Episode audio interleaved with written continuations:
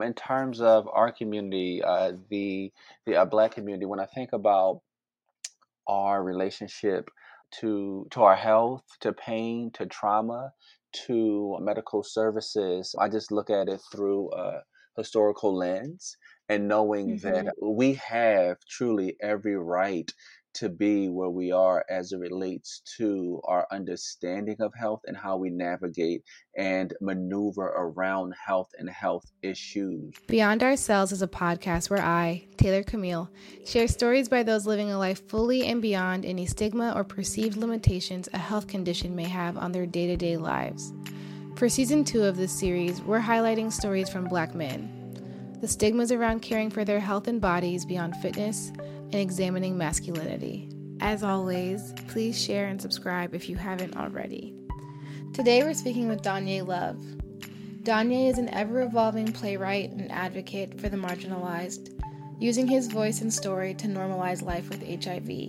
In August, when this conversation was had, he launched a playwriting workshop for people living with HIV, and I'm excited to see the work that comes out of that and to await what else Donja Love has to share. This is Donja. I am black. I am queer. I am HIV positive. I am a feminist. I am anti capitalist. I am someone who advocates for individuals who have been pushed to the margins. Mm. I am someone who believes in the power of softness, who believes in how amazing it is to be soft with yourself, how amazing it is to be soft with others, but first and foremost, being soft with oneself. That means offering oneself grace, that means forgiving mm-hmm. yourself, and how radical that is. I am a firm believer in the power and black liberation and what that looks like, what that means for black people to liberate themselves, void of whiteness, void of uh, white supremacy. I am somebody who loves to laugh. I'm somebody who loves to joke. I'm somebody who believes in the power of joy as well, because joy is resistance. So, all of these things, I think, of me, and there's so many other things that I can't even identify. I don't have the words to like describe that side or that part of me. But I think like all of hmm these things make up and give, I think, like a good, a good summary of who Donja Raheem Love is. Yeah, I love that. I smiled through the whole thing. If you could Come see me, I was through. just teasing Come all the way through. all such lovely things. But when I looked, I kind of just like through all of the multitude of things that you have put your hands on, would you describe yourself as a community builder at all? Hmm. Mm, what I oh, that's a, a, a really really beautiful question, Taylor. What I describe myself as a community builder? Builder, I would say I am instead of community builder. I would language myself as someone who holds space for a community, someone who understands that in order to build, there needs to be space first and foremost, right? Because we have to understand what we are building the space upon and where is the space that the building is happening with community. hmm So I think hmm instead of community builder, I gravitate more towards an individual who holds space for community, right? Because then what that hmm means essentially is community can happen anywhere, right? Because Right. there is, and of course, obviously, I know we're not talking about like a physical space, hmm but if if we think of it in terms of being able to create space, that means the space can happen anywhere, right? That means the space hmm can happen right here and right now with what you're doing with this podcast, with this very conversation. Uh, that means the space could happen when I am outside my home, when I am at the park, when I am anywhere, the space can happen. So instead of a community builder, I look at it in terms of someone who is holding space for community to exist wherever the community needs to exist. Yeah. Yeah. That's really real. Because I feel like, in a sense, yeah, our communities are built, but they don't have spaces to thrive hmm and flourish and spread. So that's a good that's a good distinction, I think. Yeah, truly, truly. And then, uh, especially looking at it through the lens of being someone that exists within a marginalized identity, how, yes, you talk about uh, needing to survive and to thrive. And one of the important things, I believe, in order for something and someone to survive and to thrive is being able to know what the space is in which you're existing in, right? And how healthy is that space? How affirming is that space I talked about earlier? I'm describing myself as someone who believes in the power of softness. How soft is uh, the space in which we stand. And I know people talk about having like a solid, firm foundation. Yes. But then also, I think mm-hmm. it's incredibly important to have a soft foundation, right? A mm-hmm. foundation that is adaptable, a foundation that is able to move, and a foundation that's able to shift and a foundation that's able to change to meet the needs of the people. So I think that's also incredibly important as well. Yeah. And just piggybacking off of that, your softness is definitely one of the things that drew me to you. I think last season I talked to black women, but this season I'm mm-hmm. talking to black men. And I think in examining masculinity and all of its nuances i there's so many limitations to what's acceptably masculine mm-hmm. and i think your exploration of softness and vulnerability was just really captivating to me and i wondered like how would you even describe masculinity and do you feel or have you felt limited by the traditional definition of that term I would describe masculinity, and of course, only going off of my experiences, I would Mhm. describe masculinity as being limiting.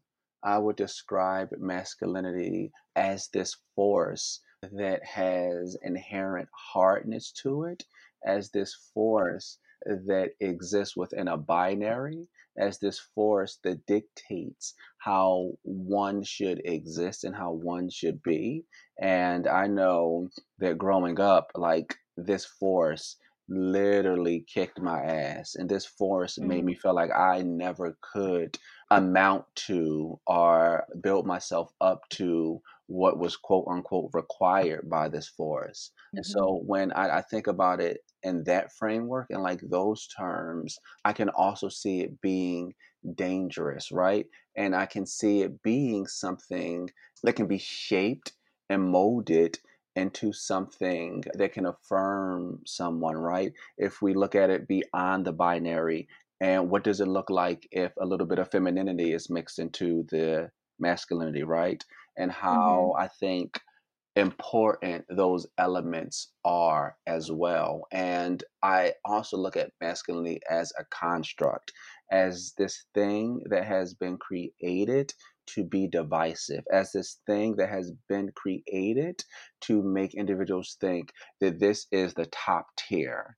If mm-hmm. you exist within masculinity, if you are male identified, then you are the shit then you are everything that you're supposed to be. And if you don't exist within this space of masculinity, then then there is something wrong with you, right? And right. so I think how important it is for us to, when we think about terms that exist within such sharp binaries, we need to be able to like critique those terms and to be able to be really strong and like critical in our analysis and why do these terms exist and how important is it to navigate beyond those terms even if these are terms that make you feel comfortable why do these terms right. make you feel comfortable right why yeah. do you see yourself existing within this space mm-hmm. and so i think about all of that and i felt like i just went on such a tangent i forgot what was the second part of the question i know it was like two parts right yeah don't worry i unloaded a lot on you but second part was maybe have you ever felt limited by masculinity? And i mean you mentioned that in in your definition but are there spaces of masculinity where you felt limited where you felt like it doesn't encompass all of you? Yeah and so i i think those those moments and those times where i felt limited by masculinity is when I've allowed other people to define what masculine is, right? When mm, mm-hmm. I took on this idea and this definition of what masculinity is, the society thrown on me, and not feeling like I added up to Mhm. what this definition is and to like what these ideals were. So like those were the times in which I I didn't feel like I was a part of masculinity and when I was limited by masculinity and the times in which I defined it on my own and like what does that mean for me? I wasn't limited, and always it had an element of femininity to it. It had a, an element of softness to it, and being able to like dibble and dab in a creation that felt like me, that felt all my own. Mhm. Yeah. That's so important rather than shape shifting into Yeah, something you don't even recognize. ain't nobody got time for that. No, we Ain't don't. nobody got time for that. We do not. How has being HIV positive, if it has at all, how has it influenced your sense of self or your identity? I mean, you mentioned it even as you described yourself. And I think, okay, this, I'm going to go on a bit of a Come tangent, but through. this is a larger question but i mean you you are so proud and you are so um, forthcoming and i and i just wonder what that journey was like for being being at this point where you openly disclose it's in your twitter bio it's it's part of you and you want people to know or Right. so it seems right Mhm. so i just wanted to think about that and get your response on those things I think that's that's such an important question because it's one of those things where we have to be able to hold space for ourselves, right? And we have hmm to, as much as possible, like fight for who we are.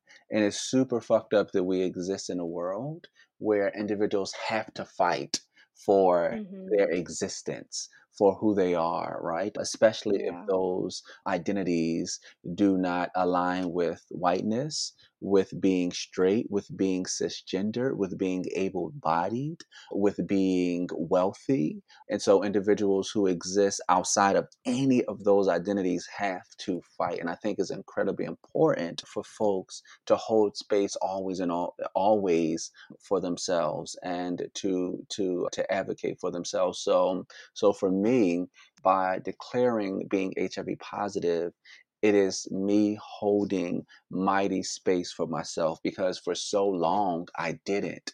For so long, I was incredibly scared to just be myself, right? To hmm just say, This is who I am. And all of what was behind that was stigma and was shame, was being again hmm taught by the world that who I am is less than, that there's something wrong with me. And so every time, every time someone sees me make a post about being HIV positive, every time someone hears me speak about being HIV positive, I want folks to remember the eight years before disclosing my status where hmm alcoholism was involved, where depression was involved, where a deep sense of hatred for myself was involved, so much so that suicide attempts were involved as well, right? So I say all hmm that to say when you hear me talk about being HIV positive, when you see me do a post about being HIV positive, you need to applaud, you need to celebrate because that means I fought so hard for myself. I believe so deeply in who I am that I decided to say as loudly and as proudly as I am that this is me. And it's so much beauty in who I am. And I also do it not just for that Donja that was in darkness for so long, because I have to have stake in it for myself first and foremost. I also do it for those individuals who are still in a dark space, right? And when I hmm say individuals who are in a dark space, I want to be very clear. I'm not talking about individuals who don't share um, their status, because there are some folks who are HIV positive who don't share their status, and they have every right. I'm talking about those people who are not comfortable in their status, who are not in a space of feeling affirmed in who they are. And so I'm talking about those people as well. So as much as I'm doing it for that Donja that was in such a dark space, I'm also thinking about my community who is still in a dark space right now, who have not come to grips and to terms with their diagnosis and how important it is to see individuals who are living in their truth and who is public with their truth. And even if it helps that individual to become affirmed in who they are and they decide never to be public, at least there still is some sort of space being held for them within themselves in terms of being who they are. So I think about all of those things as to why it's so important for me to be as proud as I am and as loud as I can be with my status of being HIV positive. Yeah, I think I mean, when you said 8 years, you know, that buildup and I had to tell this to a friend the other day, I think everyone thinks that we know where everything is so instantaneous. I think everyone thinks that as soon as you get notice of something or as soon as you come up with an idea, like you have to like it has to be perfect and you have to be proud of it and you have to tell everyone and it's like, no you don't. You don't need you can hold on to it and then when it feels right to birth it, birth it then but you don't have to broadcast everything. And if you do, go for it.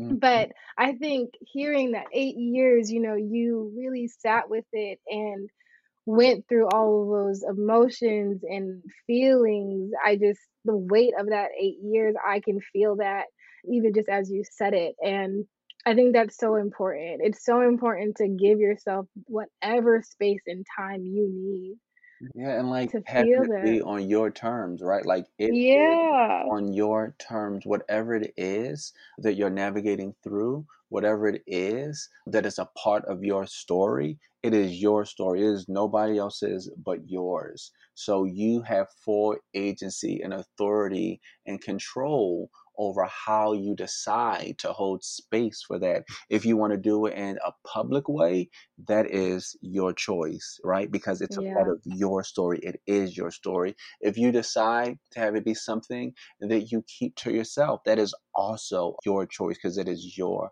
story. Just making sure in whatever decision, right, you always hold space for you, the most healthiest space that you can hold for yourself, the most affirming space that you can hold for yourself, the softest space that you can hold for yourself in whatever choice you decide to make because it is your story and your choice to make.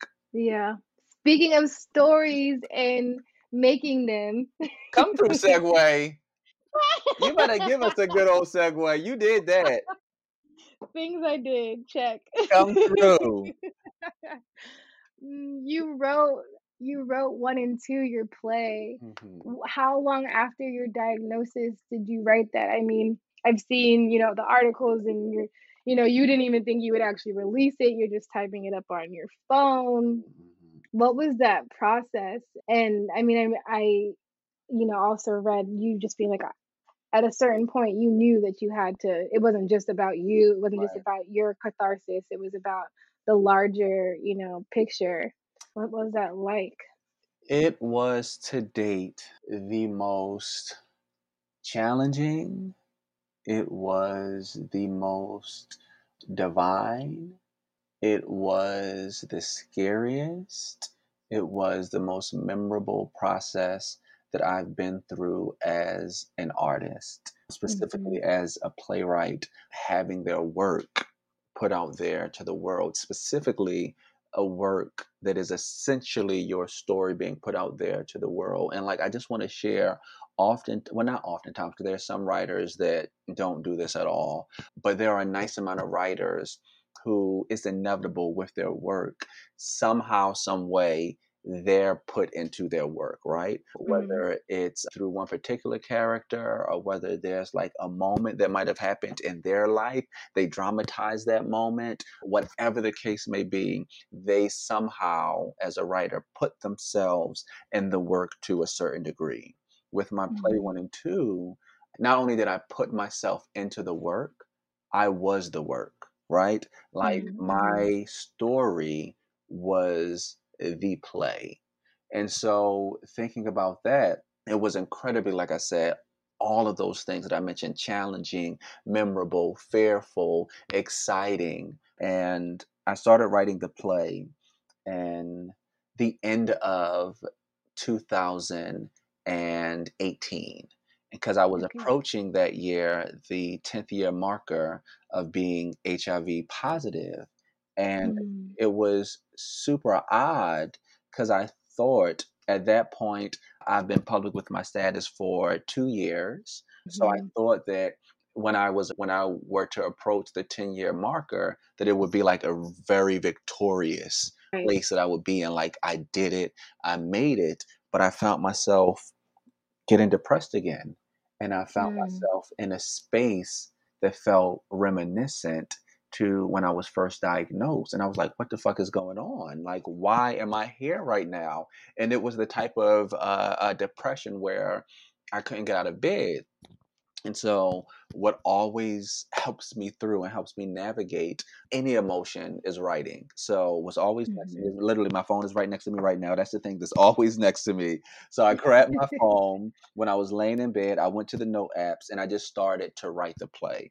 And essentially, what I was writing was the the last 10 years of what it was like for me to be HIV positive. Like I mentioned earlier, chronicling the depression I had, chronicling the alcoholism, chronicling the suicidal attempts, like all of these things I threw in there. And then also putting the hope that I had, and that I still do have as someone being HIV positive, putting the joy mm. that I have as someone who's HIV positive, because seldom what I've noticed is stories surrounding HIV and AIDS are there ever joy. There's always a woe right. is me, my life is over, I'm going to cry the rest of my life. So I wanted to hold space for all of those things. So I wrote the play. And when I was finished, I said, Oh, hell to the no. You ain't letting nobody read this thing. You done shared too much. you spilled too much tea. This Keep is right. This is just for you and God. Ain't nobody gonna see it. So I left it alone. exactly. I left it alone. And then fast mm. forward a few weeks after writing it, someone reached out to me and they told me that a friend of theirs was recently diagnosed with HIV and they weren't taking it well, that they were drinking excessively, which I know all about. Mm-hmm. Told me that they were having reckless sex, which I knew all about. And they told me that they weren't taking their meds, which I knew all about. And mm-hmm. this person asked if I could meet with this recently diagnosed person, and I did. And when we met, I didn't say much because that was a moment when I could tell that this recently diagnosed person, they just needed to talk. They needed right. to say everything that they were feeling, that they were thinking, and they needed to say it to someone who they believed could understand what they were going through. And mm-hmm. so everything he shared reminded me of myself. And I mm. just felt like, wow, is this a rite of passage? Specifically for black gay or bisexual men. And I say specifically mm-hmm. for black gay or bisexual men because my play one in two gets its name from a statistic that the CDC released in 2016. And that statistic projected that one in two black gay or bisexual men will be diagnosed with HIV in their lifetime. And this is compared to one in 11 white gay or bisexual men being diagnosed with HIV wow. in their lifetime, right? Wow. And so I say that statistic and talking about this young man who was recently diagnosed and saying that I wondered with hearing everything he said and relating to what he was saying, I wondered with this a rite of passage if 50% of black, gay, or bisexual men are projected to be diagnosed with HIV in their lifetime. And so after this young man and I met as I was walking to the train. I started thinking about the play on the notes section of my phone.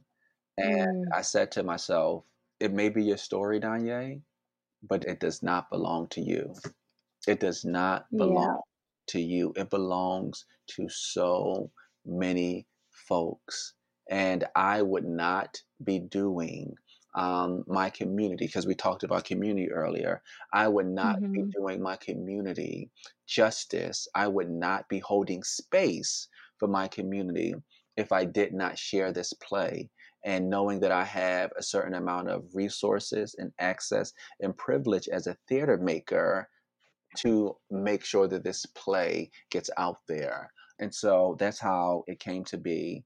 And when it came time for a fully realized production, I was like, okay, I'm ready. I got this. And I thought that I yeah. put systems in place for it to be the safest process for me. Systems in place, meaning talking to the theater, making sure that they understood how personal this play is, making sure that my director knew, making sure that the stage management knew, making sure that everyone of uh, quote unquote importance in the project knew how uh, personal this play is so that I can make sure that I'm protected throughout the process.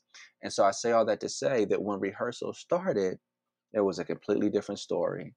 It Oh. literally gave trauma.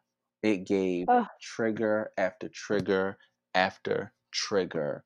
And it blew my mind because beforehand, the workshops of the play, the readings of the play, the conversations beforehand, it was Everything all was easy smooth. breezy. It was smooth. It was easy breezy, beautiful cover girl. So when we get to the rehearsal, I was gagged. Like, why Yeah. is this such a trigger for me? And it was such a trigger because unlike the readings, the workshops of the play, with this actual rehearsal process, we were actually putting it up up on his feet. We were actually seeing it fully realized, right? And so what that meant is mhm. that I had to actually watch my alcoholism be played out in these actors, right? I Oh. actually the moment where it was the the most challenging is when we first rehearsed, and I remember the day too. When we first rehearsed, there's a scene um, where my suicide attempt is reenacted, and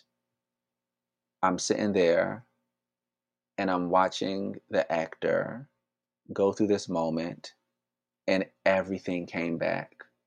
Mm. Everything came back as if it was not yesterday, but as if it was 15 minutes ago. Oh And gosh. I walked out of the space and I didn't come back until rehearsal was over. And I told my director and stage management that I won't be back in rehearsal. I'll be back later in the process. I don't know when, but right now it is not safe for me to be here. And I think I might have missed maybe a week and a half of rehearsal. And when I came back, every time that they rehearsed that scene, a system was set in place because they knew I would leave the rehearsal space and they Mhm. did the scene because, of course, the show must go on.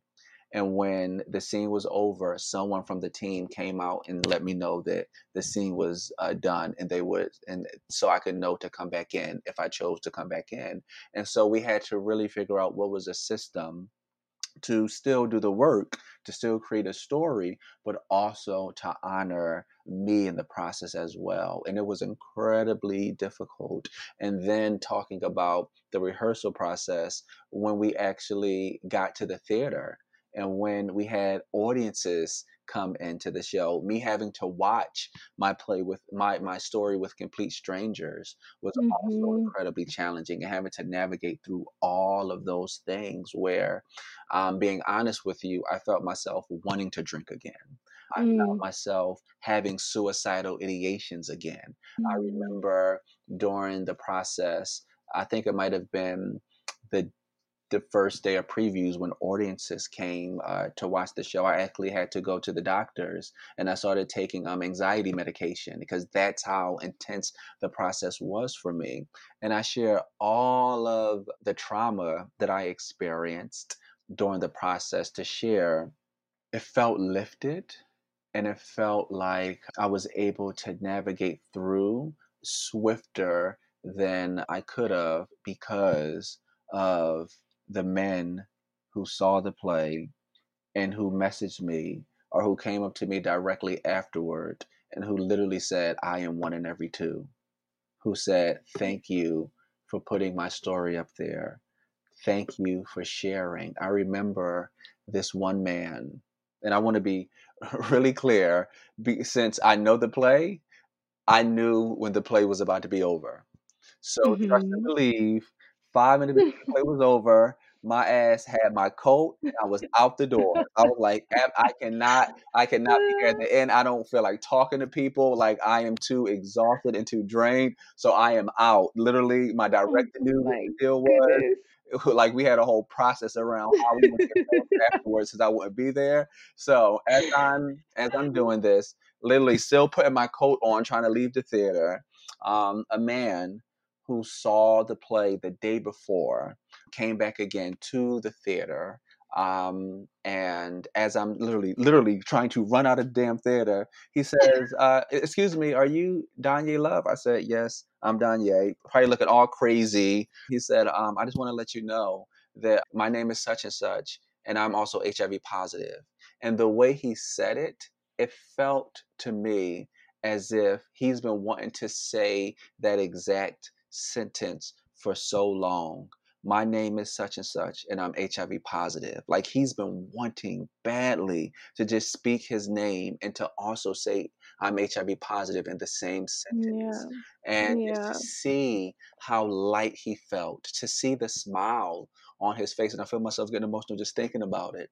And to see the smile on his face as he said this to me was another powerful reminder as to how important that story was and why it was so true. That thing I thought after leaving that young man, that thought of remember that play on your phone? It is not just about you, it is bigger than you. And hearing this man now, fast forward almost a year later in the theater, talking to me, sharing his status with me, let me know why one in two is so important and how we need to hold space for ourselves first and foremost. And if we're able to, if we have the strength and the wherewithal to also hold space for our community as well. Yeah, that is no easy task. Mm. You're literally bearing the darkest depths of your soul to people in real time Literally. and witnessing it. That is, I, I. I'm a filmmaker and writer too, so I I Mm. cringe even when a piece I'm doing is showing and it's not even live actors, you know, you, there's just an attachment to the things that you create and especially when they're tied to your truth that is just unlike any anything else. And then I had the damn nerve to try to be like theatrical with it, where the audience picks who will be like the main character. So that the extra anxiety of not just sharing my personal story, but now I have the anxiety of literally the actors in live time in front of an audience having to figure out who will be this character. What the like what in the hell were you thinking? You just you just wanted to give yourself all the anxiety with this, didn't you? Go fully off. Mercy. Well, I'm I mean, I'm sure on the other end you went through hell, but it must feel so worth it and so validating on the other side, like you said, to hear not only, you know, get that off of your chest, but to help support everyone else who's also going through it. That's 50% of a huge population of people that have limited representation in this space, you know, and seldom see their story. So, I mean, Absolutely. yeah, I think that's huge. How would you describe your art? I mean, you do so many different things, but how would you describe it? That's that's a good question. I would describe my art as a healing space for black people specifically to see themselves, to see themselves in the fullness of who they are. I would describe my work as an experiment of imagination, right? Of what does it look Mm, like to be able to see ourselves in exactly where we are and to also imagine ourselves and where we can go. And what does that look like? I would mhm, describe my work as a radical reshifting of our history. And what does it look like to write ourselves into history in a way that deep down inside, on an ancestral level, we know that we've always existed? But history has never told us, history has never allowed that uh, to come to be. And looking at it, yes, through a black lens, through a queer lens, through a feminist lens, through a mhm, disabled lens, I think being able to hold space for the most marginalized of the most marginalized of the most marginalized is incredibly important. And I would also hope, above all, that my work is liberating, that Mm-hmm. people who feel as if they have been pushed so far to the margins are liberated enough to move to the center, to be celebrated at the center, and to be lifted as much as possible while they're in the center. Yeah, I I think your art is it does all of those things that you describe and I I think what I've enjoyed is your your series. I think it's art. I think in the time, especially of COVID, I think any conversations, many conversations that have come out of this have been art. But Mm, your your series, your About Me section series, mm, mhm, and I think it's been so. I've watched a few, and it's just it's refreshing because not only are these conversations kind of a catalyst to breaking down stigma, but you talk about normal normal things, intimacy with your partner and HIV just in normal conversations, but not it's not, you know, centered around that. You also you do this lovely thing where you allow like when something profound is stated or really provocative, you just hold that space and like let that thought linger. mm. And I really love that. And I just wanted to know like what was the impetus in starting it and how long have you been doing it? I don't know if you were doing it before quarantine, Yeah, but what's yeah, kind of the origin story of that? yeah, yeah. And I, I just want to uh, say before I uh, answer that question, you mentioned and you commented on just talking about in these conversations with the about me section of just these like normal things that people uh, living with HIV do, right? Intimacy with a partner, going to the store, whatever the case may be, right? And Mhm. I think that's so important and, and to language it that way because it is incredibly normal. Our Yeah. lives are incredibly normal, right? And Mhm. uh, taking it, extending it beyond individuals who are HIV positive, thinking about the trans community, their lives are incredibly normal, right? Queer Mhm. folks, our lives are incredibly normal. Black people, our lives are incredibly normal. And I keep throwing out this word normal because of how important it is to normalize our humanity, to normalize Mhm. Our existence because so many systems are at place saying that we are abnormal. So many systems Right? are at place saying that we don't have the right to live a quote unquote normal life, right? And so I, I thank you for throwing that word out there so casually because it deserves to be thrown out so casually because it is what it is, which is being normal, living a Mhm. normal life, right? Under the circumstances the society has placed on you and made you think that it's not normal at all, right? Um, Yeah. and so I, I just want to just wanted to like throw that out there. And, and in terms of your question, I Mhm. started the about me section. Literally, I just I just woke up one morning and I was like, I want to talk to people who are HIV positive. Like I want to talk to people who are HIV positive in a public way at that. Yeah, Um, and I want to talk to people who are HIV positive in a public way during a time where we absurdly have to fight for Black Lives Mattering. And for me, it was mhm, also wanting to center Black people living with HIV within the conversation.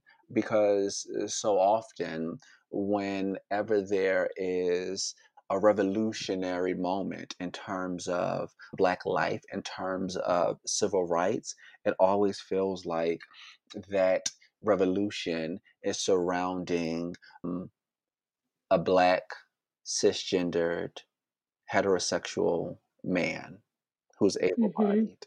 So, yep, what does it look like to be able to have a conversation around th- the importance of Black life, of how Black lives matter, of how, as you said, Black lives, all Black lives are normal? What does it look like to be able to normalize and to be able to have the conversation be expanded to and center Black people living with HIV?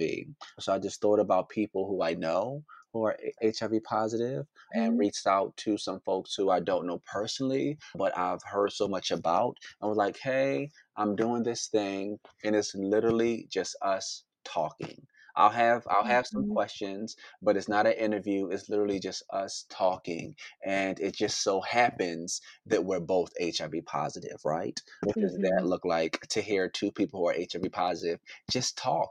We may talk Mhm. about what our journey is of being HIV positive, or we might talk about the last thing we ate. We might talk about Mhm. the last time we had sex. We might talk about the last thing we watched on TV or the last post we liked on Instagram, right? We may talk about something that has nothing to do with our status because all of that is also a part of our lives and our existence as well. Because all of that, as our HIV status, is normal as well. Yeah, I think it it's so simple, but so profound. Like these conversations should happen, and people need to see these conversations.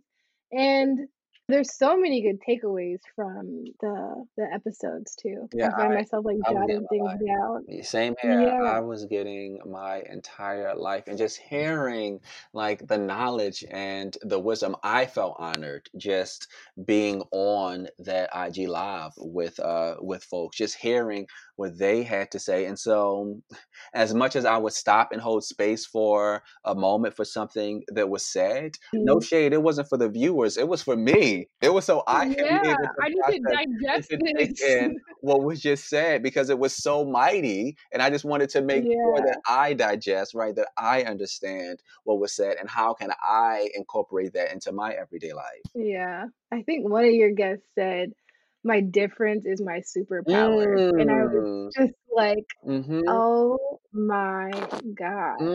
Mhm. Mhm, mhm. I I I think about my best friend who who watched, and she told me she watched the first guest, uh, Jamar Rogers, an amazing Mhm. guy, and how he talked about where just about every day he has to like literally look in the mirror and talk to himself and he talks to himself um, as if he's a baby just to like nurture himself in that way that like you would nurture a baby that you would talk to a baby that you would love a baby. And i share that to say my um, best friend i think it might have been like even last week eh, she was telling me how like she still does that like to this to this day after hearing Jamar talk about that like that's something that she has incorporated like into her life of like talking to herself in this way as if like she's a little baby girl and she's being so soft and so nurturing and so loving with herself and how she says it's so important and how it literally like helps her throughout her day to do this. Yeah, it's huge. I think I'm like and thank God for technology and thank God for, like, this I don't know, I think lots of gems. I really, really have been enjoying it. for me with the about me section and with all of my work no shade i am tired of feeling like i have to talk to these individuals that has this amount of access or resources or power right Mhm. i am doing the work for my people so when i think about the about me section it never was so that um, hiv negative folks can get a sense of what does it mean to be hiv positive the Right, conversation has always been for individuals who are HIV positive, right? Right. so Yeah, right? So it's for yeah, us to normalize ourselves amongst ourselves. yeah. And one of the beautiful things about that as well, with how technology works nowadays,